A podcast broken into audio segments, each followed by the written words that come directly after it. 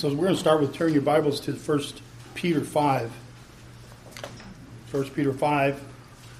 And I had about a four day or five day notice I was going to be teaching, so I just made this stuff up. I just want to be transparent about that, you know. So I hope it all works out, you know.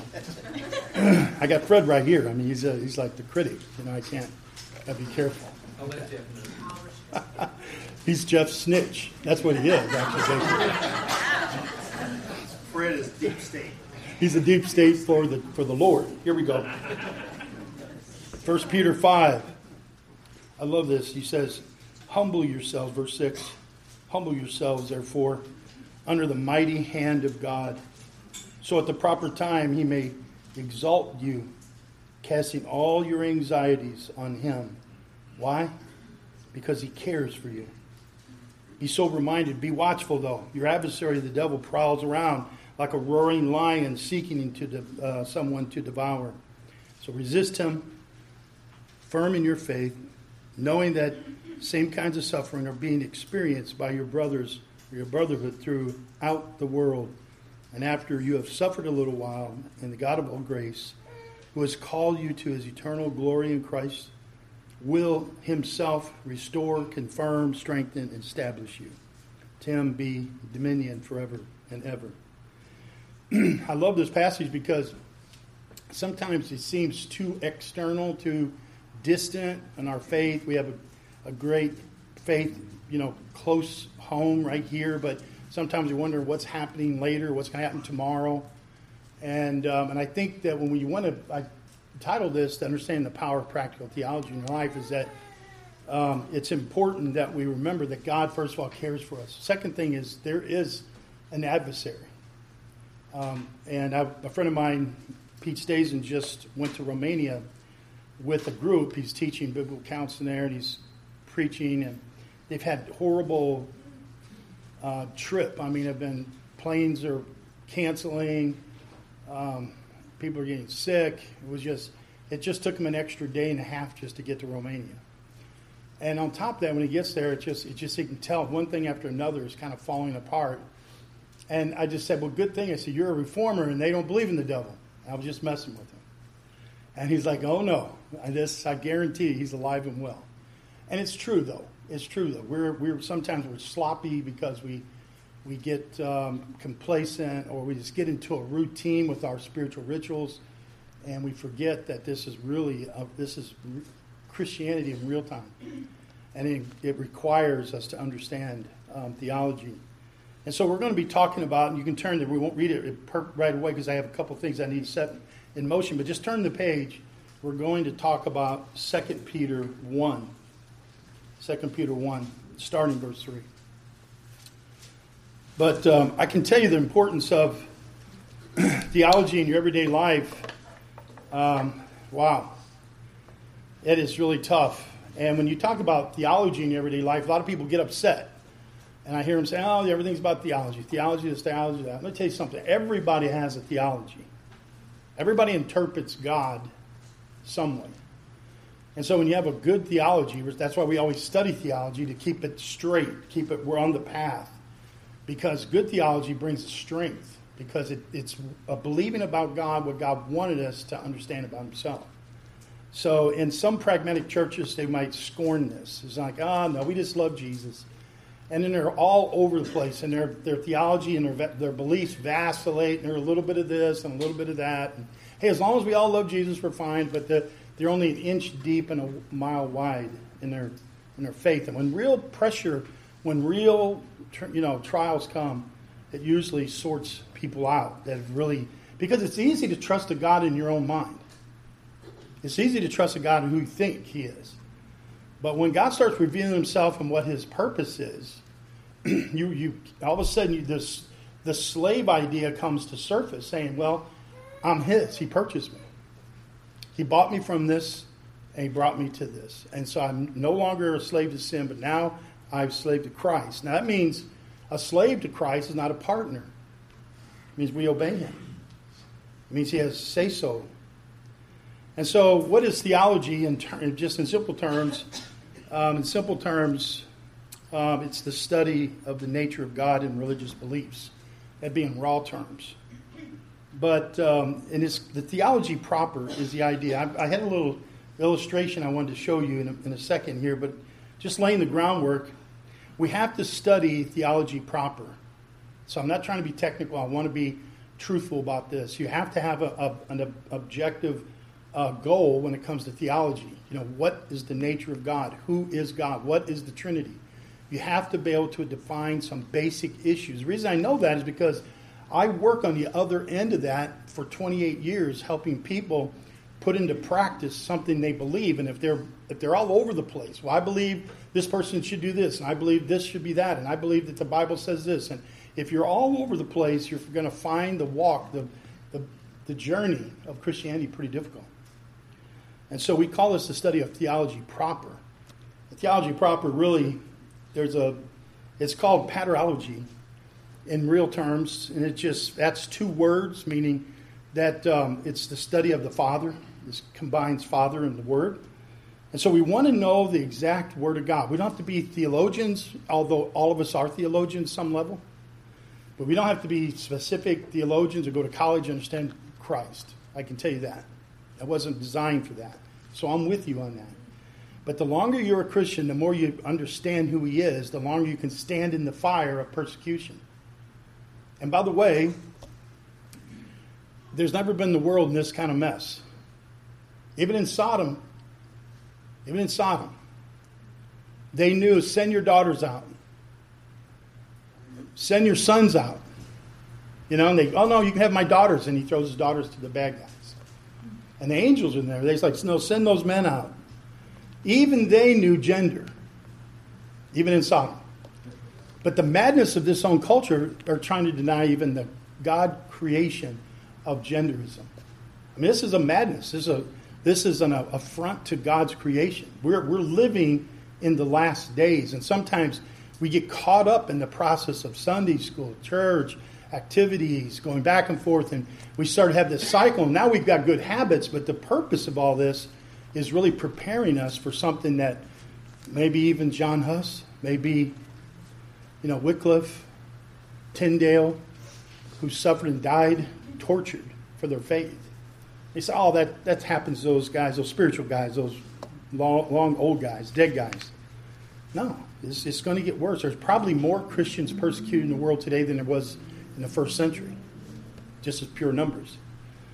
And uh, we don't know what's happening underground, the underground church in China, and exit, you know, all those things.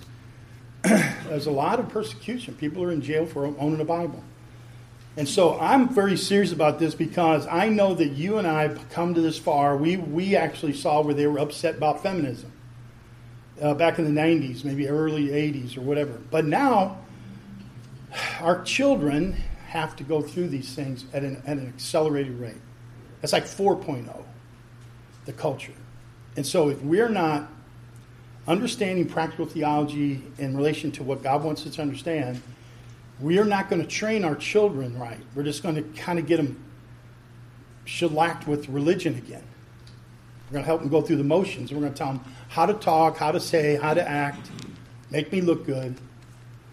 And we're going to lose the benefit of, of raising children that have to live by faith, that really believe the Bible is from God.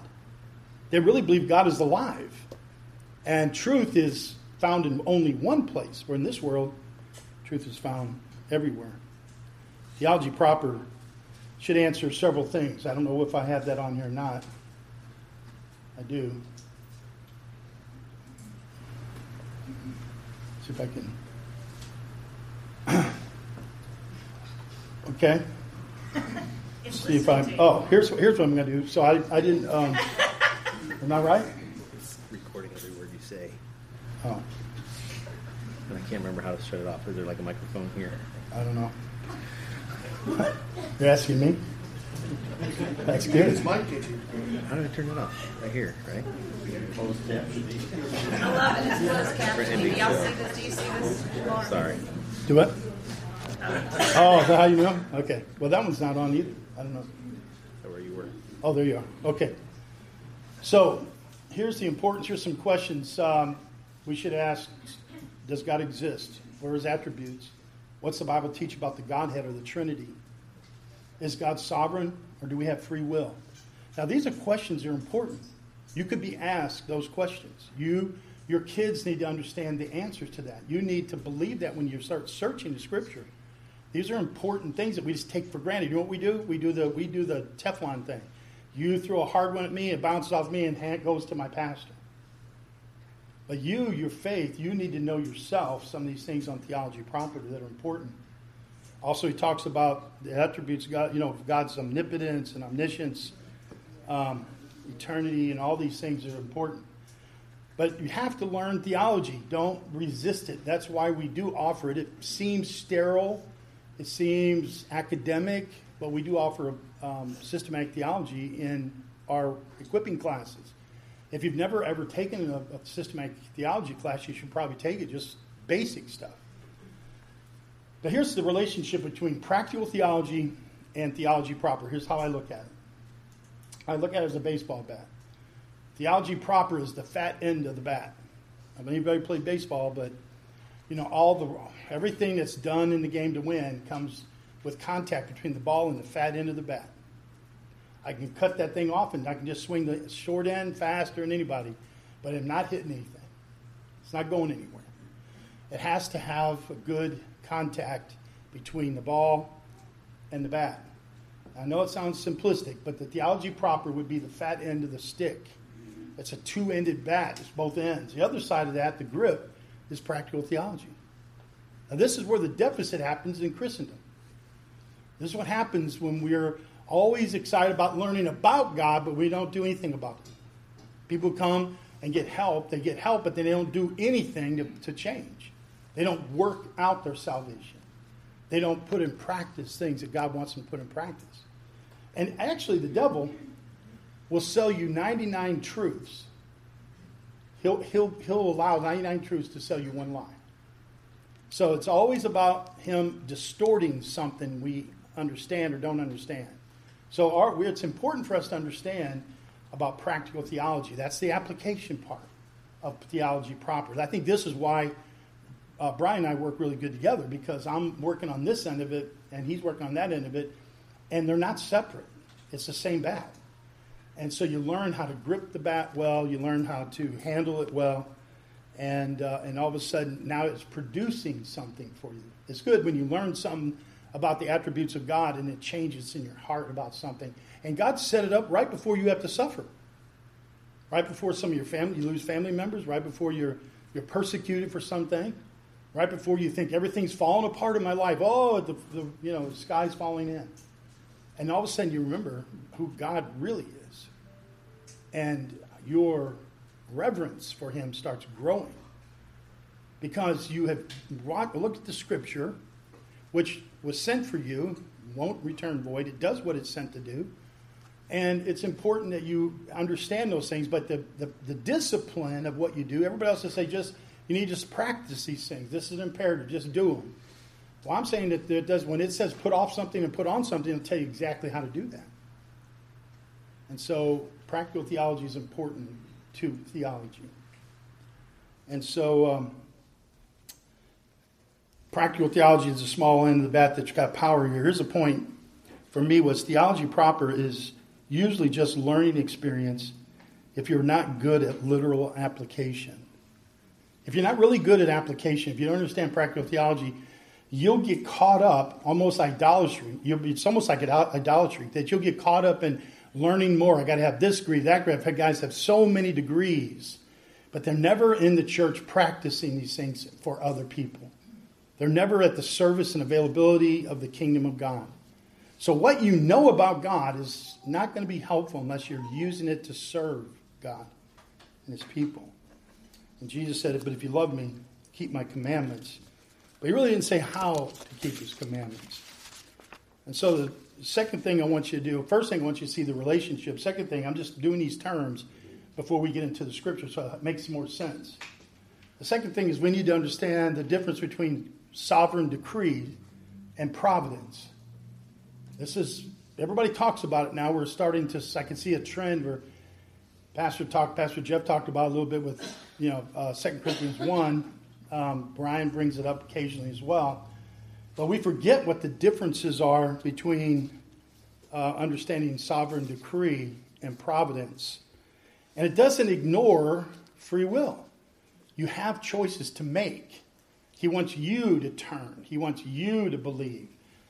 But obviously, being a, a, a kingdom person who was rescued by God, has the grace to understand all these things, and God's providing the grace for you to even understand. Because it said the natural man doesn't know the things of the Spirit, they're spiritually discerned. And so there is a difference between understanding uh, sovereign decree. And so, sovereign decree really is defined as God's actively controls all that occurs in his creation. Now, that's a pretty broad statement, isn't it? that people are having to go through suffering and we're trying to rescue them, but the suffering was necessary for their redemption. It's, it's just the way it is. I can tell you that so many more people. I can when I was a young policeman, I had a guy um, I, who raised me as a kid. My dad was my dad was gone. He was in Vietnam, and I was the oldest boy in my family. We're in the country, and things were pretty hard. But this guy always took me hunting. He always showed me how to fish, hunt fix things. He, he was just a younger, older, you know, he was a high school kid when I was in grade school.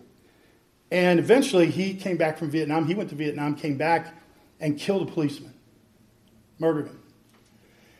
And the family said, Man, he called me up, and I'm already a policeman now because I'm, I'm back. The war's over. I'm back. I'm, I'm a policeman in St. Louis. And, and so they call me and say, I want you to give a character reference for this guy. And um, and Cindy and I were both cops at the time. I'm like, what? He killed a policeman.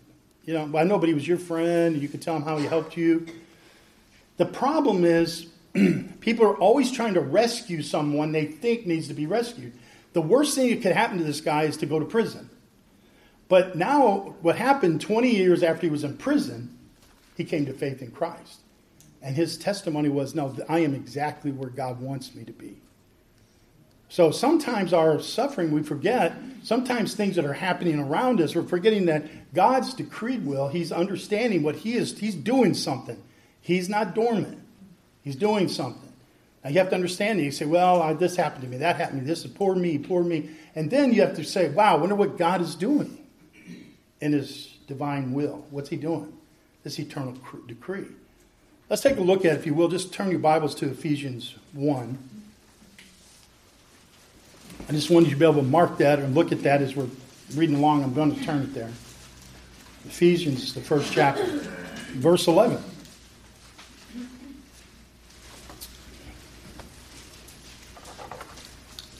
I'm reading from the ESV, but he said, he said, in him we were also chosen, having been predestined according to the plan of him who works out everything in conformity with purpose of his will, with the purpose of his will.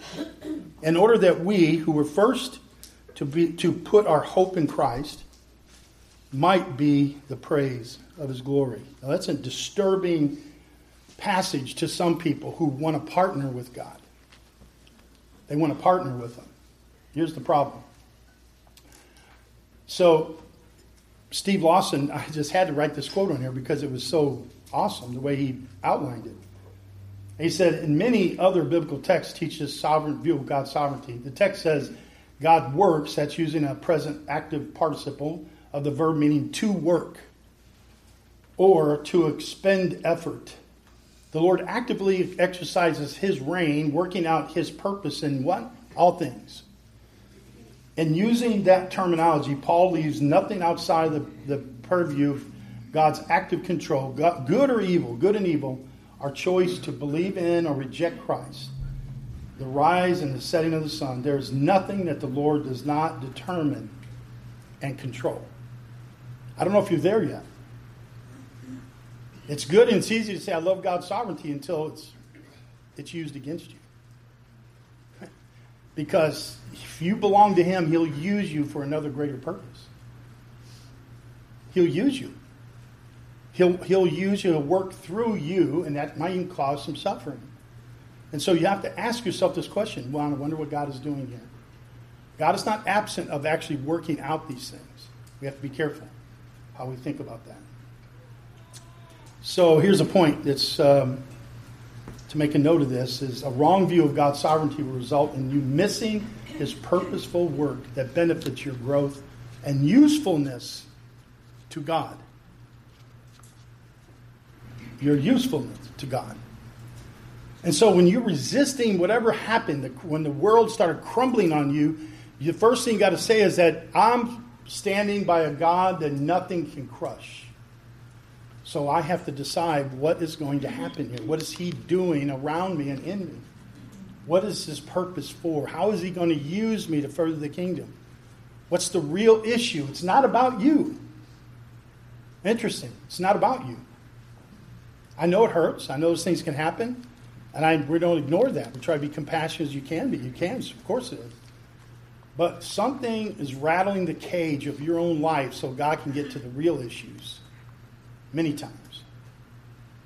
So, he also used this word in, um, in the doctrine of eternity as well, the eternal decrees, uh, his intent and purpose for creation. And all that he does is done according to this sovereign decree. So remember that sovereignty is much bigger. If you don't understand it, there's a good book called um, Trusting God When Life Hurts by Jerry Bridges. I mean, a lot of you might have read that in here, but everybody needs to read that, right, Jim? We just got it this week. Okay, okay. It's, it's one of the staples you have to have. I'm saying if you want to understand the change process, I say the self confrontation systematically takes you to and shows you exactly why you change, how he changes, the purpose of change, and where it starts with the gospel and goes all the way through, even talks about depression, anxiety, anger, all these things, parenting, marriage, all the things are covered in practical theology. I would say for the sovereign side of this, for the theology proper side, you need, you know, Jerry Bridges' book. You need to read it. Take your time and go through it. Martin. Yes. It has a guide in the back too that you can walk through as you're going through the chapters. Yeah. So it's got a guide to help you walk through that, ask questions, and yeah. Yeah, it's it's foundational because the more you understand the trusting God's sovereign work, the, the less, well, I would say, the more peace you have going through it. The more peace you have. What's the name? Huh? What's the name? Um, suffering, um, no, trusting God. Trusting God. Just take your time. If it takes a year, it doesn't matter. Take your time to go through it. It's it's rich. It'll change your perspective because it's not if we're going to suffer, is it? It's when. Because we're going to be challenged. Hey, you can't call yourself a Christian without a test. He's going to test you. James said that. That when trials come, not if they come. And so we have to be prepared. I'm, the reason I'm saying this, and I'm sort of convicted by this, is that I think it's an intensity of our, our end times. I think there's an intensity of, of the world being upside down, and we're trying to politically fix all these things that we can't be fixed politically. We're trying to manipulate things. We and we have opinions about all these things, and some of them are fine locally, but we, the bigger picture is God's return to His kingdom, to start His kingdom. It's His return. And what were you saved for? That's the key, isn't it? Now we want to talk about. So we're going to we're going to help that with the doctrine. Compare that with the doctrine of providence. Just quickly. This is just like a, a you know defining term so we can get into the meat of the scripture. And so the doctrine of providence talks about God's care and governance of everything that happens. So this would be a Romans 8:28. You guys remember that, but it's like we know that for those who love God, all things work together. That's a part of that scripture I didn't really care about when I was going through hard times. Don't worry, it's all working together. Well, that's pretty nebulous. What do you mean working together? Yeah, well, God is in control of it, and He knows all the connections, and He's connecting the dots but we're not. I just trust that He is. For those who are called according to His purpose, not according to your purpose. I know, but I want to do this. I want to do that. Uh, my goal is to have this, and my and people are working and they're working hard, and I want this career, and I want all that's fine as long as it's under the, the understanding, the umbrella of God's purpose. If you're going to call yourself a Christian, I'm teaching at the law school convo in a week or two. and that's where I'm I'm doing the same thing. That's more of gospel center, but I'm really talking about what is a Christian attorney. I mean, it's pretty difficult, but that's a place. That's a snake pit. That's a dark place to dive, do deep dive with the gospel. Okay? That's what I say. And so, you, but you can't call yourself a Christian when you're not functioning like a Christian. Being a Christian has more meaning than your success as an attorney. So I'm, I'm going to be having this message, but we're going to talk more about this. For verse 29, for those whom he foreknew, he also predestined to be conformed to the image of his son, in order that we might be the firstborn among many brothers. Wonderful passage about providence. The point to me is it's God's active work around us and to us according to his sovereign will and decree. It's God's active work around you. What's, ha- what's actually happening? I like the way MacArthur said it. He said something like, People are always want these religious experiences. They go wherever, oh, God, the, the dynamic of God is happening, and especially in charismatic movement. You know, they're having this, and people are being healed, and they're, they're raising people from the dead, and let's go. And they're looking for the experience. He said, if they just look around, everywhere, everything that's happening to you as a Christian that's been set apart for God is providence.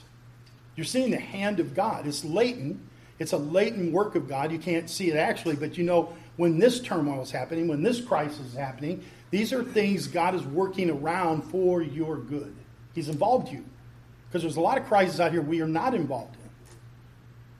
But in the world we live in, we have crisis and trials and tribulations. So, since you're a Christian, you should know this. This is another important thing. That there are no random things happening to you. You should eliminate randomness in your vocabulary. It's just not random. It's not, it's not that random. If you're a Christian, you're used for God's purpose. He's doing something with you and through you. And so it's not like, um, you know, you're just like, hopefully things work out. You know, we have, we have good luck, all these things. No, no, this is, we are instruments in the hands of God. He's using us. And so you eliminate the randomness of this. Why did this happen to me? I would say, no. Wonder what God is doing because this happened to me. What does God want me to, how does He want me to respond because this is happening to me? It's critical. Very critical. So random belief is secular, sovereign work is biblical. You got to change your thinking on it. Now, if you don't believe it, you go back and start studying the attributes of God. Look at, the, look at God's sovereign work and control. Look at Genesis 1 and 2. And actually, Genesis 1 through 11 outlines all of the theology in the Bible. You should read Genesis 1 through 11 at least once before you die. Okay? I'm just telling you. That's how good it is. But Genesis 1 and 2, you see what God created out of nothing. He created out of nothing. There's no randomness to his people. That's what I'm trying to tell you. That's why it wasn't until I understood that and I, I submitted to that that my life changed. My life changed. I wasn't rattled. I would get shaken for a moment, then I remember I start training myself to think, well, the Lord is doing something here. What does He want me to do? And then when I look back at some of those things I had to go through, wow, I could see His hand in them. Then you're praising God over and over again. So look at Proverbs 19. I did it in two different versions here. Many are the plans of the mind, uh, mind of man, but it is the purpose of the Lord that will stand. And I put this in NLT as well. You can make many plans, but the Lord's purpose will prevail.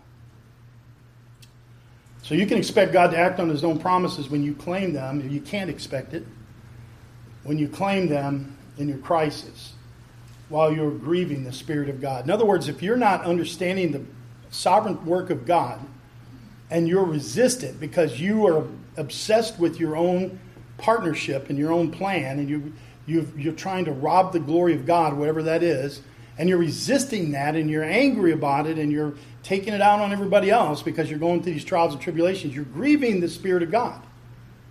Ephesians says that. So don't be angry, put that off. It tells us all the things is don't grieve the Spirit of God. And so we have to be careful that that when we're grieving the Spirit of God, we're not in a right relationship with God, then we can't just have that grieving you know, mentality, can't have the actual work of the grieving of the Spirit and turn around and claim all the great promises of God. Just really doesn't work that way. So, biblical truth is important. I would say another thing that would be helpful for me would be saying this because we have time and we're going to just quit when we just run out of time. I would say that there's a formula The formula is if you just write down these three things and put a line under it, I'll show you the formula. I don't even know if I put that in there. I don't think I did, no. Um, your secret heart sin, just write that on there. What's my secret heart sin? Your practice sin, that's the second one. And what you don't trust God with in general. Those three things your secret sin of heart, your practice sin, what you repeat over and over again, and what you don't trust God with in general. I just have a hard time trusting God with my money or, I, or my relationship or my whatever it is. I have a hard time trusting God. Put that in, a, in the formula. Put a draw a line under it. And then you need to. This is the denominator, the power of the denominator here. It's, you have to look at what God says about that and what God thinks of you on His terms. What God thinks of you on His terms. What does He say about that? Because He makes it very clear. He doesn't give a lot of footnotes and clauses and exceptions to things He has commands us to do. Now it's hard. Christian, mature Christians should come to the place where they're empty of themselves and they don't expect more of good things just for me. The more you get out of yourself, the more you'll get into God. It's important. So, invest in these eternal things. Um, there's three things we want to do as soon as we get finished with the scripture. I want you to turn to 2 Peter 1. You got you should be there pretty close. And he says this.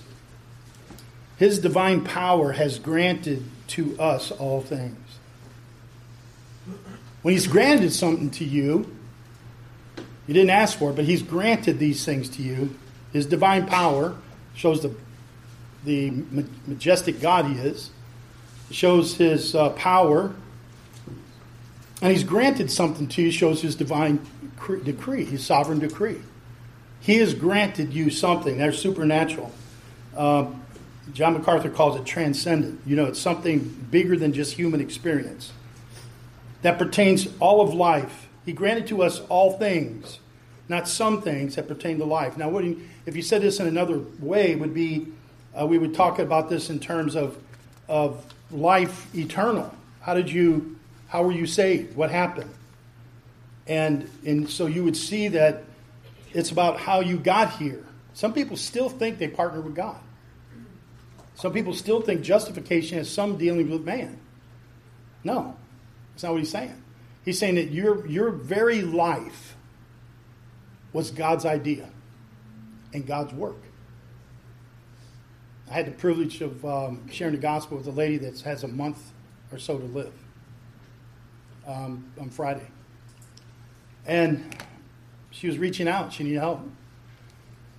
And the one thing that was hard for her to grasp was that you don't have to be good enough to go to heaven because nobody's good enough. And we had to go over that and over that.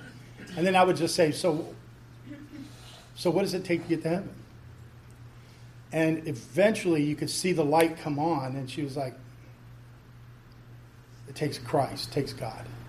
That's right. Read scripture over and over again. And people have to understand that this life is given. I don't think we ponder on that enough. I'm going to be talking about that in Grace and Granite coming up, talking about to meditate and ponder. What does that mean? And how the reformers did that successfully. But so life is the first part that he said, I've granted you all the power to have life, and he says, and godliness. First one is justification, second one is sanctification, godliness. He wants you to grow in the likeness of Christ. That takes trials and tribulation, that takes suffering.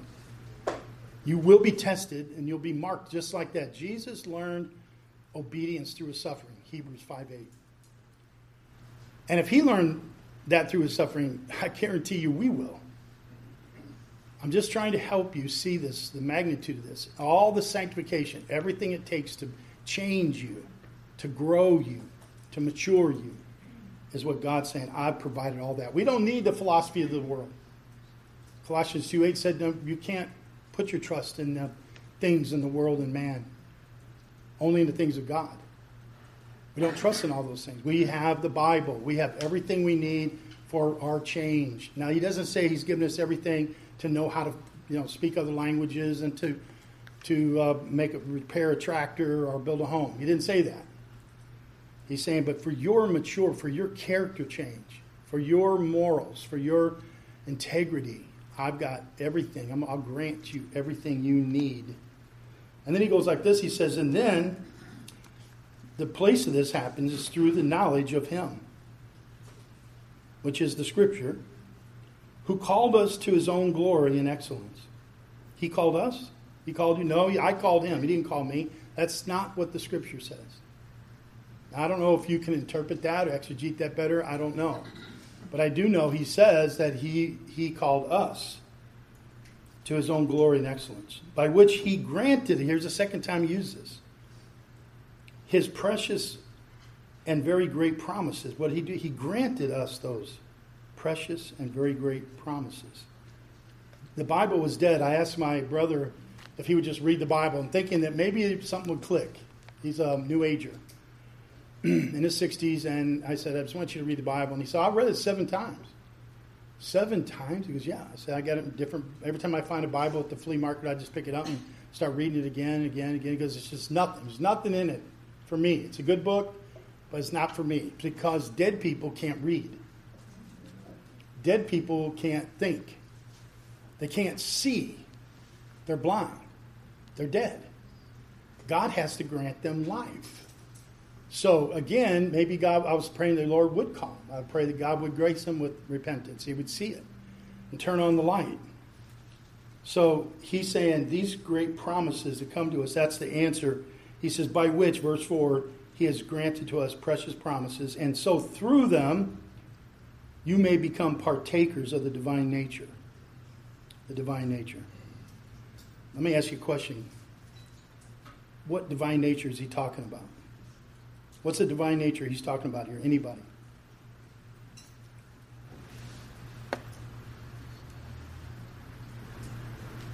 Wow.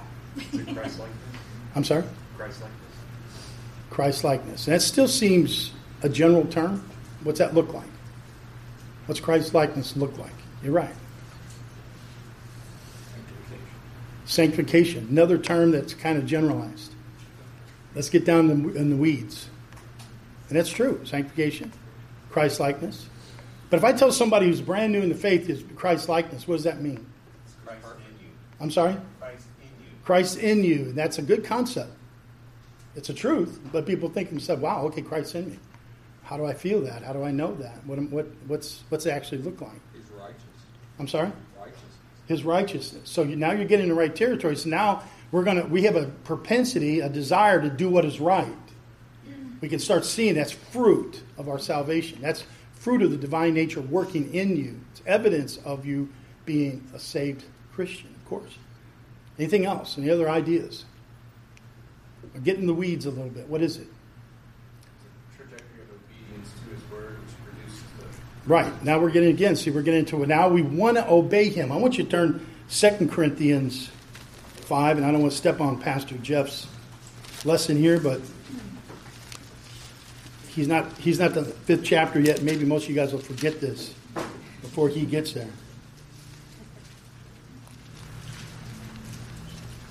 Chapter 5, 2 Corinthians 5. Start verse 14. For the love of Christ controls us. Can, can the love of Christ control a dead person? No, that's the answer. I didn't want to wait for you to say that. Because we have concluded this that one has died for all. Who is that? Jesus. Therefore, all have died. Who's all that died? I'm sorry? Believers. Yeah, believers. Of course it is. Because unbelievers, if they died to themselves, they'd be saved. And so we're, we're now we're back into universalism. Now everybody goes, nobody goes to hell. Those who believe. Second uh, for John three sixteen, and he died for all that those who live might no longer live for themselves, but for him, for their sake, died and was raised. One of the evidences of godliness, one of the evidence that the principle that we're talking about here is a selflessness. That's getting in the weeds. Life is no longer now it's not about me anymore. And so that's how you know that he's talking about he's in part of this divine nature.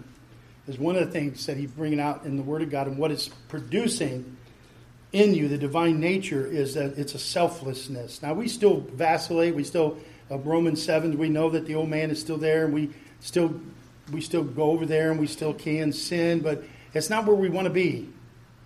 Having escaped the corruption in, that is in the world, and it's probably driven by Democrats. Wrong. You know, I like to say that. I had to say that. Okay. But it's not true, is it? It's not driven by Democrats. Because of what? Simple desire. That's the problem. See, we never want to look inside for a real problem. And Mark said everything that defiles a man comes from within. So, real Christianity is understanding that all the battle you'll ever face is inside. Everything is going to be the most important thing you'll ever challenge in your life is your own heart. In fact, you're probably the greatest sinner you know. Amen. yeah, I am. I mean, it's, it's, it's, that's the battleground. If you want to take the war, you want to take what you have, this Word of God, the Spirit of God, the people of God, you want to take it to go do battle with something, go after your own heart. That's the greatest battlefield you ever get. It's whatever it's what everybody talks about in the scripture. Jesus always pointing to the heart as the real problem with this Adamic sin and the issues of our flesh because of sinful desire. And for this very reason, I make every effort to supplement your faith with virtue, virtue with knowledge, knowledge with self control, self control with steadfastness, and steadfastness with godliness, godliness with brotherly affection, and brotherly affection with what? Finally ends with what? Love. Love is really other centeredness. Here's three things I want you to see. We're going to leave. I want you to, first of all, to have a fruitful life by living under the Word of God rather than parallel to the Word of God. What I mean by that is it does have authority over you. If I am talking to Christians, you can basically say in love, in the right context, with a lot of compassion, Thus saith the Lord. Thus saith the Lord. And then everybody should be standing and we should be listening we sort of had a tradition in our home, and we'd be working through something, and the kids would be doing some of their homework or whatever, and they had some Bible work, and they would come down the steps, and they would say, Dad, look what the Bible says here. No matter what we're doing, everybody stops and listens. Okay? Tell us what the Word of God says. I've just trained everybody. We don't talk and play. We shut off TVs. We do everything. When somebody says, hey, look what the Bible says here, or look at this or that, we made an effort to make sure we tell our kids that's how important this is. Live under the authority of the word. It's hupomeno. It's that how to get under the word of God. Let it be have authority over you. We don't usually do that. Only parts of it. If I would look at your Bible and you would look at mine in a real functional way, my Bible would be about the size of the book of John. Okay? Because I don't want to submit to a lot of those things. You say, oh, I love this. I love the Old Testament stories. I love part of this New Testament. But what is what really has authority over you means you're living under the word of God. That's all scripture inspired by God. It's important. Parallel means it's there for me when I have a need. When I become the center of my world, I have a need for it. I'll reach out to God and I'll get help because God's faithful to me and He cares for me. 1 Peter 5 7. Second thing, live every day expecting afflictions and trials to grow. You will not mature without afflictions and trials plain and simple. If you don't understand it, I don't want you to have to go through it right now. You're like, I don't have an affliction. I need a trial. No, you're don't do that. Go see Nate if you want to have more trials. You'll be fine. No, don't do that. But just understand you will. You be thank God that your marriage is ten is, is tested. Thank God that your children are difficult. Thank God that, that, your boss is, is pain. Thank God for all those things because they help you mature, because it makes you have a priority of life that God is doing something and He's helping your sanctification. I a little Mike, uh, I called him uh, Shepherd Boy, Mike uh, Lowry, Mike Lowry. I called him little Shepherd Boy. And uh, because he was just an insignificant little guy in our staff, we'd have a staff meeting, and if he and he'd sit there, and I'd take a picture of him, and I'd send it to Brian when he was on vacation. I'd say, hey, the little shepherd boy's here. We don't really need you. And Mark, he was like, what? And he was laughing. He goes, I know. Said, God wants to use him now. But I just kept calling him little shepherd boy. And one day, little shepherd boy kind of turned mean. Thought he was sweet, but he wasn't. we were sitting there, and he said, um, he's like, you know, everybody think everybody knows Mark's a pain. And they all said, yeah, yeah, everybody's yeah, high five and you know. and I'm what?